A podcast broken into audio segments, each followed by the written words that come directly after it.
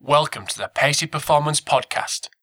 Today, I'm speaking with coach, writer, and ex GB sprinter Craig Pickering.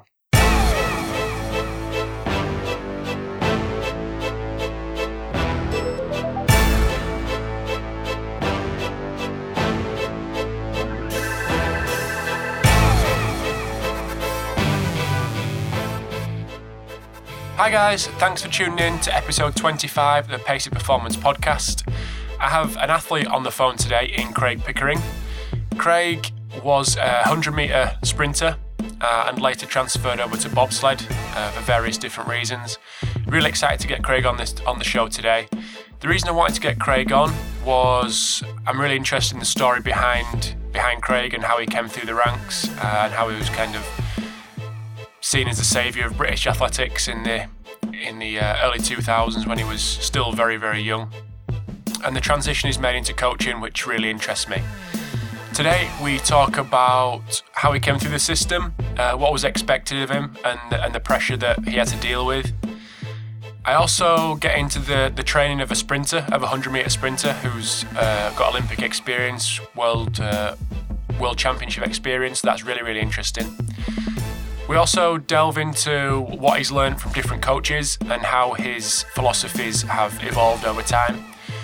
I also touch on drugs in athletics because I think that's a really uh, interesting subject at the minute, especially what's going on in Russia and, and various different places. So Craig gives us his really strong opinions on um, on drugs in athletics.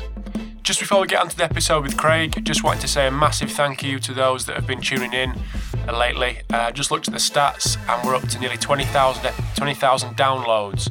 So a massive thank you to those that have been stick, stuck around from the from the start uh, and those newbies that are uh, just just discovering it. If you do want to check out older episodes of the podcast, you can pop over to paceyperformance.co.uk and you can get all the previous episodes on there. You can also see the show notes of previous episodes and any any resources that were mentioned by the by myself or any of the guests. You can you can get links to them on there. You can also subscribe on iTunes and YouTube, and you can keep up to date with everything that's going on the podcast if you follow me on Twitter at PaceyPerform. And just one very last thing Ross Burbeary, who was in the early edition of the podcast and featured in the special edition of the podcast with Nick Grantham and Nathan Winder, is holding a, a workshop called Season in a Day Workshop through Creating Athletes. That's going to take place at Nottingham Trent University on Sunday the 15th of March from 9.30 till 4.30 at a cost of £65. Ross is doing that with Brent Dickinson, who is the head of Academy Strength and Conditioning at Nottingham Forest, and Chris Thorpe, who is the under 21 sports scientist. So if anyone is interested, visit creatingathletes.com, go to the shop, uh, and you can get it on there. And if you want to follow Ross on Twitter, he is at Ross Burbeary. That's B U R B E A R Y. But without me plugging anything else, here is the interview with Craig Pickering. Welcome to the Pacey Performance Podcast. Thanks for tuning in. Today, I have got Craig Pickering on the line, and it's not very often you get a guy who's competed at the Olympic Games and the World Championships. So, really a pleasure to have him on. Uh, welcome to the podcast, Craig. Hi, thanks for having me. No problem at all. Do you want to, just before we get going, do you want to give the listeners uh, a bit of a, a background and education in what you're currently doing? Yeah, so I guess I'm probably most famous for being an athlete. So I was quite good when I was young. I, um, I won medals at the World Under 18, European Under 20, European Under 23 championships um, over 100 metres, um, European Indoor Championships over 60 metres. And when I was an athlete, I went to four World Championships and the Beijing Olympic Games. Um, in 2012, I got injured. Um, I had to have back surgery, which meant I missed the whole 2012 season. And as a result of that, I lost my athletics funding. And so I had a choice to either get a real job, which I didn't really fancy, or find someone else to give me some money to do sport. And British Bobsleigh approached me and said they'd be quite happy to sort of give me a go and see how I was. Uh, so I went down. I was quite good. Uh, did bobsleigh for just over a year and competing in one World Championships and Olympic Games, which well, I was picked for Olympic Games, but when I got there, I got injured, which meant I had to retire. So I was, um, I think I'm the eighth British athlete to qualify for summer and winter games. So that's been quite an elite group. Wow. And then since I retired, I've been doing a bit of sort of contracting stuff for various companies, and the company that I work for now is called DNA Fit. So we do genetic testing for sports people, also just people on the street as well. So there's, there's sort of two strands to the company. One aspect is professional sport. One aspect is just, I guess, your weekend warriors. Um, so I cover both both aspects there. Cool. Do you want to tell us a little bit more about uh, DNA Fit? I know we had a little chat beforehand, but just tell us a little bit more about the, the company itself. Yeah, so that's the company itself is probably two two or three years old, um, and in the last year it's really started to take off a little bit. So um, what we do as a company is we, sort of test 50 different genes, and these genes are strongly linked um, to both exercise and diet outcomes. So on the exercise front, we can test someone and give them a good idea about how well they respond to both endurance and power training, and then we can make recommendations based on their physical training on that. And we also test for recovery, injury risk, and um, aerobic potential because aerobic capacity is has quite a quite a large genetic component. And then on the diet side, um, we can tell you what your optimum diet type is. So some people respond really well to low fat diet. Some people, if they're on a low fat diet, actually struggle to lose weight, so they need to be in a high carbohydrate diet. And there's genes quite strongly linked to that as well. So we give a good good indication on that. And then we look at micronutrients and various food intolerances just to give an overall picture. So within professional sports, professional sports teams, they quite like the injury prevention aspect of it because we can tell them players are at risk. Um, so if they've just signed a player and they don't really know the kind of thing that they should be doing, we can give them a good idea.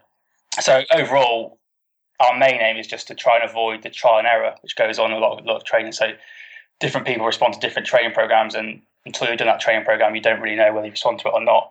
What we're saying is we can give you a good idea early on so you can remove all the trial and error and spend more time doing training that suits you or a diet that suits you a bit more. Mm. No, that sounds good. And just touch on your education, you've got a, a, degree in sports science, is that right? Yeah, so I went to Bath University um, to do to do sport and exercise science. So I was it was good. I enjoyed it. I mean, growing up, I really was once I started doing athletics when I was about fourteen. I started to get really interested in the physical and the, the sort of science side of that. Um, and so I did A level PE and really enjoyed that and went to university to do it. And then I graduated in 2009. Um, and obviously, being being a professional sports person, it's quite hard to then do something else. I considered doing a master's, but I, I thought I didn't really have the time to do that. So I just tried to stay on top of sort of current trends. And whenever I was working with the support staff, so biomechanists, nutritionists, physiologists, that kind of thing, I was always asking questions and trying to learn a lot more about it. In part, try and improve my performance, but also to try and just understand the whole process around professional sport a bit more. Mm, no, that's cool. So, I just want to move on a little bit and talk, just talk about the the kind of pressures of an athlete. I read a little um, a little article that, uh, obviously from quite a few a number of years ago, about you being the saviour of British athletics, um, and just talked about the pressure that was on you coming through the system at such a young age. Yeah, I, th- I think I was sort of I was coming through in a period of time where there was a lot of scrutiny on British athletics. So for, I guess I first sort of came into the public consciousness in 2005 when I won the European Juniors and I, I beat Darren Campbell in a race who'd won the Olympics the year before. And I went to the World Senior Championships as well, and that was also the year that we were awarded the London Olympics. So a lot of the press started to sort of try and look at the top junior athletes and see who would sort of go on to win a medal at the London Olympic Games. Um, in terms of pressure, I never actually felt pressure too much. I was always very internally motivated to do well, and any pressure that I felt was generally from from within. Um, I used to put a lot of pressure on myself to perform, which as I got older, I sort of learned perhaps wasn't that healthy and tried to remove remove that. There's only one period of time where I felt a lot of external pressure to perform, and that was the, in the indoor season in 2008 when Dwain Chambers was making a comeback. And um, in the run up to that, I'd been quite outspoken on my points of view about people that have taken drugs. My point hasn't really changed. I still think they should be banned for life. But that was sort of jumped on by the media and people like to try and make it out me versus Dwain Chambers, which wasn't the case. There was other good athletes around as well. Um, but I kind of got involved. when I was quite young, I was sort of 21, so I got a bit more involved in that. And I sort of went into that race feeling um, quite a lot of pressure and consequently underperformed. So that was a real learning experience for me just to try and remove yourself from all the external things. Don't you know, don't try and spur things on the media. Just stay out of it and focus on yourself. Um, but yeah, so in terms of pressure, that was probably the, the only time I actually felt a lot of external pressure. But I was aware from a young age that people were sort of taking a bit more interest in myself and, and writing a bit more about me. Mm, cool. So let's talk. Get on to train talk. Um, so we've we've had I think uh, one athlete on the on the podcast before, and that was Andy Titterrell, uh, rugby union. But what and he kind of went in a bit of depth on what a normal week would look like uh, when he was back playing. Um, what would a what would a sprint athlete go through in season, week to week? In season, um, in the actual competitive season, we're quite mm. fortunate in as much that we don't actually have to do that much training because our main focus is to make sure that we're recovered for races. So sprinting is quite an intense activity. It's a lot of load on our central nervous system, and then sort of the your muscles and joints and various structures like that take a lot of pressure from actual sprint running. So the main aim is to a recover from the previous race, which can take, depending on the athlete, up to two weeks, and then the next aim is to go into your next race in good condition. So you actually don't do a lot of real hardcore sprint training. You might be focusing on a specific technical aspect which you're not quite getting right. So if your start's not quite right, you might do a bit of work on that. Um, but acceleration work isn't as central nervous system intensive as max velocity work. So you're quite fortunate there. So in season, we generally try and use the races as the main stimulus, and you, you space them adequately enough to make sure you get the stimulus. Off season is quite a bit different. So there's a lot, there's a lot of lot more running. So the most I ever did in a week was sort of four running sessions alongside three weight sessions and two rehabilitation based sessions. So you know, a reasonable training load. That was as a sprinter. Mm-hmm. So how would that? How would you? Um, how would that go from Monday to Sunday? How would that look? So would it be a, a sprint session on the morning, gym session in the afternoon on Monday? How, how would that work out? It depends mostly on the coach and the coach I work with and their philosophy. So okay. if I was doing my own sessions, I might have done. I, well, I would have done things differently to how my coaches did did it. But as as a as a senior athlete, I had two coaches um, in my career. So the, the first one that I had as a senior was a guy called Malcolm Arnold, who used to coach Colin Jackson and was coaching Jason Gardner, um, and had been around for quite a long time. And his philosophy was pretty different to my second coach, a guy called Michael Khmel, um, who had coached Matt Shirvington, the Australian sprinter, to 10.03. Um, so things were done a bit differently. Malcolm was, we used to train once a day. Um, we started on a Sunday and we'd, we'd do our, probably our hardest track session on Sunday. So we came in nice and fresh Monday we'd do weights, um, so sort of three sets of six. Tuesday we'd do, depending on the season, we might do a longer running session at lower intensity, or we might sort of focus a little bit more on, on block starts. Wednesday we do weights again. Um, Thursday some more sprint, and then Friday an easier weight session. So the train load was reasonably low. Tried to have the quality of the sessions really really high, and then when I switched to Michael Khmel, his background was a bit different. So he was sort of brought up in the Russian system because he's from he's from Ukraine, so he's part of the USSR, and um, you could see sort of how that impacts on his philosophy. And then he'd gone to Australia, and he also works in the US, trying to learn from a couple of the top US coaches. So he had a very sort of wide range of philosophy. Um, and we did things a little bit differently. So Monday, with, with we'd start on Monday with him with a, a technical sprint session, so that we were nice and fresh and could focus on the technical aspect of a bit more. And then in the afternoon, we'd go and do Olympic weightlifting. So that would be our, again, probably our main Olympic lifting session of the week. So Monday was a real high load. Tuesday, then, in the morning, we do an easier tempo running session. So maybe three sets of four 150s in not particularly quick in 25 seconds or so with 90 seconds recovery. So in trainers, just sort of flush out the system. And then on Tuesday afternoon, we do circuit based training to just aid muscle building and get some pre-rehabilitation training there. Wednesday morning, we'd be in the gym doing our secondary weight session, so mostly upper body, not really Olympic lifting, because on Thursday morning we have our second sprint session of the week, which would again be pretty high intensity. Thursday afternoon we do circuits. Friday morning we do Olympic lifting, so we could hit that quite hard, and then Saturday we'd have our not a speed session, but a more speed endurance session. So maybe 150s, 200, 250s, but as quick as you could. But because it was the end of the week, the fatigue level was higher. Um, so that worked. That session worked quite nicely. You were tired going into it, so you weren't going to overload yourself too much, but you could focus on maintaining the right technique and the fatigue, which is quite important. So you see, those two coaches had reasonably different philosophies and how they approach things, um, which was good for me to learn from. Um, but then I guess if I was to do things, I'd take different aspects of them and mix it together into one to get slightly different results. So obviously, working with coaches that have worked with big names that you mentioned there, how, what little things would you tweak and change? You know, taking both of them into account and both them coaches. Well, the problem is, is you don't know how things are going to work until you do them, mm-hmm. um, which is obviously a difficult thing to do. But I think what I'd do is I'd I'd have less load overall in my training than I did with Michael Khmel because sometimes I felt the load was a little bit too high for myself, although other athletes in my group responded well to that. But I'd probably have a bit more load than what Malcolm gave me. So I'd, I'd sort of work in the middle of there. I think I'd stagger my day slightly differently. So I I try and do what Charlie Francis did, which was have a high intensity day followed by a really low intensity day, then a high intensity day. Then I might have a day off and then go high intensity, low intensity again. So you get three high intensity days, two low intensity days. And on the high intensity days, I do a sprint and a weight session, um, morning and afternoon. That's what I'd use as my starting point, and then I'd tweak around there. But again, I didn't just learn physical training aspects from them. I learned technical aspects of them from them as well. Michael Khmel was someone who really sort of studied the technical aspect of it. So a lot of what I learned from him in the three years that I worked with him, I've sort of taken forward. And when I work with people now, the technical aspects that I learned from him are, are the things I try and implement into other people's training. Mm. So that them them specific tech, technical aspects would they would they be transferable to kind of uh, non track and field athletes?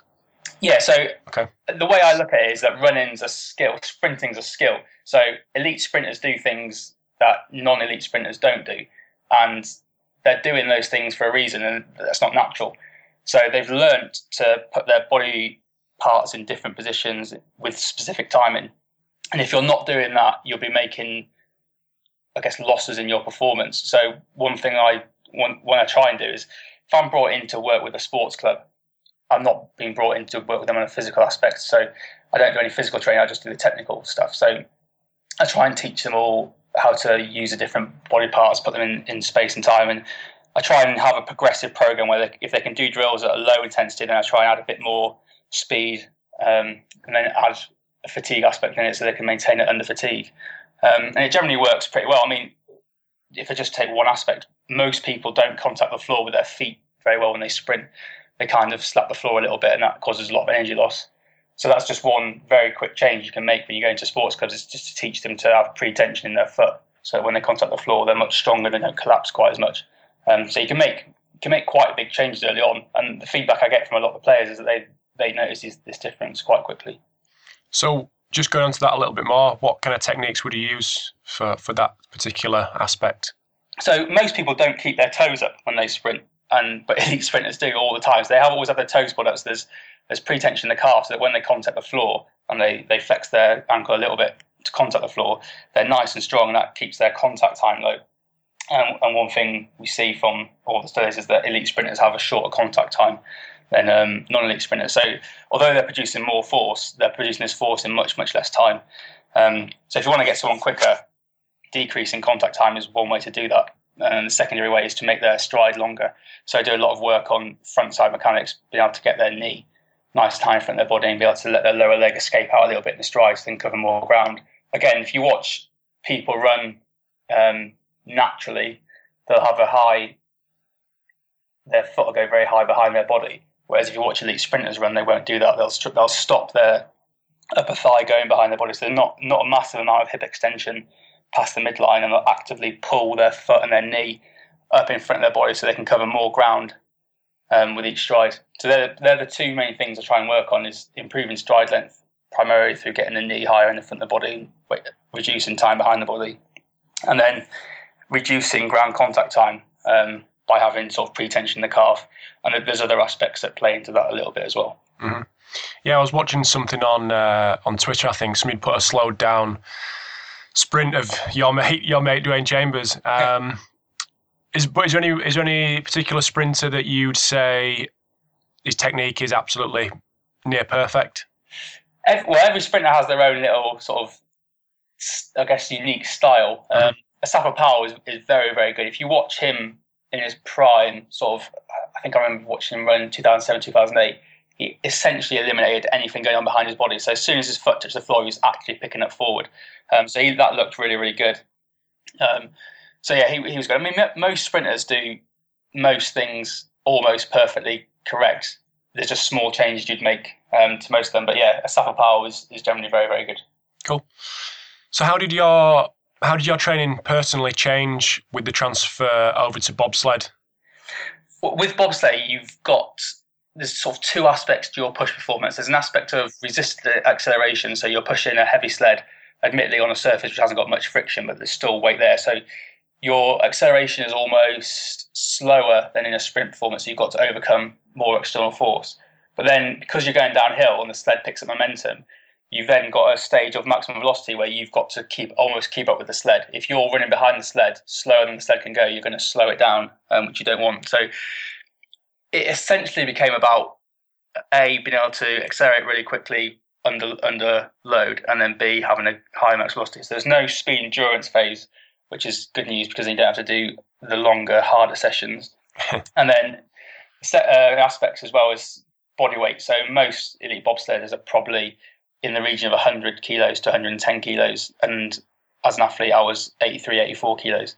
So I thought, well, I have to get, I might not get to 100 kilos, but I have to get as close to that as I could um, through sort of a mass building phase. So over the course of about a year, I put on just over 10 kilos. Um, so when I qualified for the Olympics, I weighed in my race kit about 97 kilos. So in the gym, it became about putting on muscle and as it was one aspect, being able to produce a lot of force against the sled. And then on the track, it became about real acceleration, especially under, under load, and then a max velocity aspect as well. So basically, we just cut out long running and sort of the secondary weight stuff. So the, the guys who were in your in your squad were they um, all ex sprinters, or they come into to bobsled initially? They were almost exclusively ex athletes, not necessarily sprinters, but that kind of ilk. So in apart from the pilots who were usually from the military um, because they'd had the background to be able to go and learn to do that in, in the military. So in the UK, no one grows up wanting to do bobsleigh. Yeah. Um, so it's a bit different to other countries. So you generally attract people who haven't quite achieved the success they'd perhaps like in their primary sport. So in Great Britain, one, the brakemen were Stu Benson, who was a sort of 10 500 metre runner. I think he's a 780 long jumper who transferred across. Um, Bruce Tasker, who was Welsh indoor 400 metre under 20 record holder, um, sort of a 21 deadish 200 metre runner, and Joel Fearon, um, who'd run, he's run 10.11 seconds, so pretty good as, as a sprinter. And they were in GB1 and in, in my crew, GB2. Um, as myself, a guy called Ben Simons, who was, again, a, decent long jumper, sort of 780 ish. Um, and a, a, pretty good sprint as well. Was very handy over over 60. And then John Baines, who had gone to English schools as a sprinter in his, in his youth. So we had speed and athleticism in abundance, and then all of them sort of had to come in, come in and try and put in a bit bit more weight to get into the more of the bobsleigh physicality. Mm. No, that's cool. I mean, I just want to go on to a little topic that you touched on before um, about drugs and athletics. Obviously, it's been for a number of years, obviously all over the media. But do you want to give us your take? I know you mentioned it before. There's, there is quite a take there. Um, do you want yeah. to give us your take on that? Yeah, so I think I'd probably start by saying people in elite sport do take drugs, but it's nowhere near as prevalent as people think, I would say. So, in my opinion, most of the top sprinters are not taking drugs. They're very naturally talented, and that's what gets them through the people that generally cheat are the people that aren't quite good enough and are looking for, for a step up.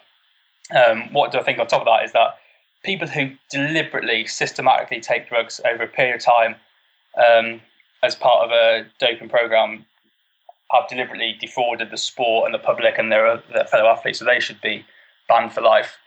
People that have accidental positives, um, such as stimulants and sports drinks or if taking a supplement that's been contaminated, if they, as long as they can show they've done all in their power to ensure that they try to mitigate against that, they should have a, lean, a more lenient sentence. Um, yeah, so I don't think I think the media like to portray that a lot of people take drugs. And I think people that aren't successful in sport like to think that everyone that's better than them takes drugs because that's an excuse made for them to to not have to look at their own performance. They can just say, "Oh, this person's beat me because they've taken drugs." I mean, in my career, I never ever saw anyone taking drugs. I saw some people that were people that I thought were taking drugs, and they looked a bit shifty, but I never saw anything with my own eyes. And in terms of the British team, I'm pretty sure since I've been around, 99.9% of them have not been taking drugs. Mm. I mean, there was a obviously a documentary that pretty much everyone saw, uh, the Lance Armstrong uh, saga, and obviously it was so widespread with so many officials involved and doing things obviously they shouldn't be doing. But is is that kind of um, big involvement of officials and things? Are people thinking that's going in athletics, or is it more kind of little groups of, of bits and bobs going on? I think it depends on the country you're in. So what, mm-hmm. what's coming out of Russia now is like a, a, lot of the countries, coaches and officials probably knew stuff was going on. Uh, same, same as Australia, there's a, a, book called Positive by a discus thrower. Um, he's called Werner Reiterer, who who wrote that, and um, he described that he was taking drugs and everyone knew he was taking drugs. So I guess it depends upon the culture. In the UK, the the UK anti-doping authority are very strong on making sure that people aren't taking drugs and educated from an early age. And I don't think I'm pretty sure they wouldn't cover up a positive drugs test. Can't say the same for other countries, but you'd like to think that while there will be cracking down on, on those countries and testing at-risk people. I, I, know there's a few years ago there's, it sort of came out of Jamaica that people weren't getting out of competition testing. Um, so hopefully that, that's changing and eventually it'll become sort of the same rules for everyone. So elite athletes will get out of competition testing quite a few times a year, and if there's a, if there is a positive test, then that's released straight away, and um, the athlete's made to become accountable for that. Hopefully that that'll be become a bit more apparent. But yeah, I guess it depends. Each nation has their own prerogative, really, and some nations probably are a bit dodgy. Um, but hopefully, WADA will crack down a bit bit more on that. Mm. Yeah, it's cool. I mean, I saw you, uh, you you wrote an article on Freelap USA, which puts some great stuff out, by the way. Um, some of your thoughts on prevention of hamstring injuries. Do you want to just just sum up the article for us uh, and your kind of your take on that? Yeah. So, so my goal from that was basically just to give an outline of what science is saying about hamstring injuries. So, if you're a sprinter, you probably have had a hamstring injury at some point in your career. I had quite a lot. Um, mostly when I was younger and I was running I guess I was probably running times a little bit quicker than my body could handle. So my hamstring would be hamstrings would be the first area to sort of break down. And as I got older and a bit more physically developed and focused on hamstring injury prevention, I actually got very, very few hamstring injuries. So you just have to make sure, in, in a nutshell, that the hamstring can meet the demands that you're putting upon it. So it has to have eccentric and concentric strength. So a lot of people just tend to focus on the concentric aspect, um, but eccentric portions of the hamstring contraction during sprinting is really important. So you have to train that aspect of it. And then you just have to manage load upon the hamstrings. So um, because hamstrings are quite active during sprint performance, they're going to fatigue um, perhaps quicker than other muscles. So you have to make sure that when you're doing high velocity sprint sessions, when the hamstrings are already at risk, you monitor the load and how well your athlete or you as an athlete are responding to that load. So if you're going to pull a hamstring in a training session, my experience tells me it's usually in the last two reps. So you just have to make sure that in in those repetitions, either a you don't do them if you can't handle them, or if you do do them, you do them at low velocity, or thirdly, your technique is really really good throughout it all. And then another important aspect is to never ever, if you do injure a hamstring, don't rush back because re-injury is really really common. And if you can avoid having a hamstring injury, that's great as well because having had a prior hamstring injury, that that's a quite a big risk factor for a future injury. Mm. So yeah, the main thing is just just to be able to make sure that your hamstrings can sort of meet the demands of a sprint performance. To be honest. So from from your experience, um, work doing the gym for injury prevention in the hamstrings, specifically, what were you? What worked for you? Um, so on the hamstrings, I did Russian, sorry, Romanian deadlifts. So eccentric lowering of the, of the hamstrings, which was really really useful. I love that exercise quite a lot as well because it teaches um, good hip hinge mechanics, which some people lack. So it's quite a good good one. Um, loaded bridges to make sure your glutes, and there's a little bit of hamstring in there as well, but you get the glutes a little bit. Um, single leg hang snatch is quite good for at least sort of you, you practice your landing on one leg, which trains the hamstrings quite well as well. So they they were probably the main three. Your hamstring obviously gets some condition as well from from sprinting, um, which plays in a little bit as well. But those were the main exercises that I used. Cool. Just want to last couple of things. Um, you've got a, a, blog over at craigpickering.com. Do you want to just give us? I'm in, always interested to see when people have got a blog, the kind of vision behind it. So you just want to give us a little bit of vision behind yours? Yeah, I guess it was just to sort of be a, a place where I could put my ideas together. So I sort of have a lot of thoughts. I read a lot of books, a lot of articles, and if you don't do something to commit that to memory, you can forget that. So being able to write articles, I find is a good way to be able to commit those things to memory and, and, and, remember them further down the line. So I wanted a place where I could write articles, and then if I'm going to write them, I might as well publish them. So that was the idea behind my blog. And then since I started doing that, I've been asked to write for Freelap, which is where probably most of my articles now are hosted. Um, and I've also been asked to write for another website quite soon. So although I've got my blog, I seem to be publishing less and less of my own articles. Although I can still put articles that aren't suitable for Freelap or, or the other blog. Um, like so, recently I did a review of the books I'd been reading last year, which wasn't really suitable for the other blog, so I could stick it on there. And again, it was just a nice place for me to review what I'd done. I've got it recorded down now, and whilst I was writing it, I could recall the things that I'd read and the lessons that I'd learned, which was quite useful. Mm. So, and I've read that it came in a four part series, three part series. Yeah, yeah, yeah. Uh, yeah. So, which ones were your your go to books reflecting on what you read last year? Um, I think the best one I read was an infographics book um, mm-hmm. called Information is Beautiful, um, which doesn't really help coach It was just quite a visually spectacular book. Another good one I read was by Nate Silver, which is called The Signal and the Noise, um, which is about making predictions and how quite often as humans, if we want to make a prediction, we think we found something which explains it, but that's just noise and we can't actually see the, the, the right signal. Um, so as a coach, if you're monitoring certain things, which might be showing you that performance is going to be good, but then you go and perform, your athlete goes and performs and the performance is terrible, you've lost the signal, which was that the athlete was going to underperform in the noise. So for example, if, if as a sprint coach, you're monitoring your athlete's one rep maxes, and then that one rep max is going up in say the power clean, which is quite quite an important lift for sprinting. You see that your athletes getting stronger, stronger, stronger, and you think, oh, great, my athlete's to go and run quicker, and they go and run slower. You've lost the signal, which was the athlete was going to run slower through the noise of tracking the one rep max.